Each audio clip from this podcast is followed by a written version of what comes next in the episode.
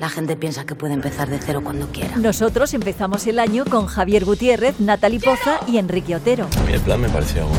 De película, con Yolanda Flores. Pasamos un día perfecto con Wim Wenders. Mañana es mañana y ahora es ahora. Ahora es tiempo de la memoria infinita. Parece muy importante reconstituir la memoria. Y paseamos por el Valle de las Sombras. De película, los viernes a medianoche, las 11 en Canarias. ¿Estás preparado para contarles qué pasó? Está todo controlado. 25 años de película.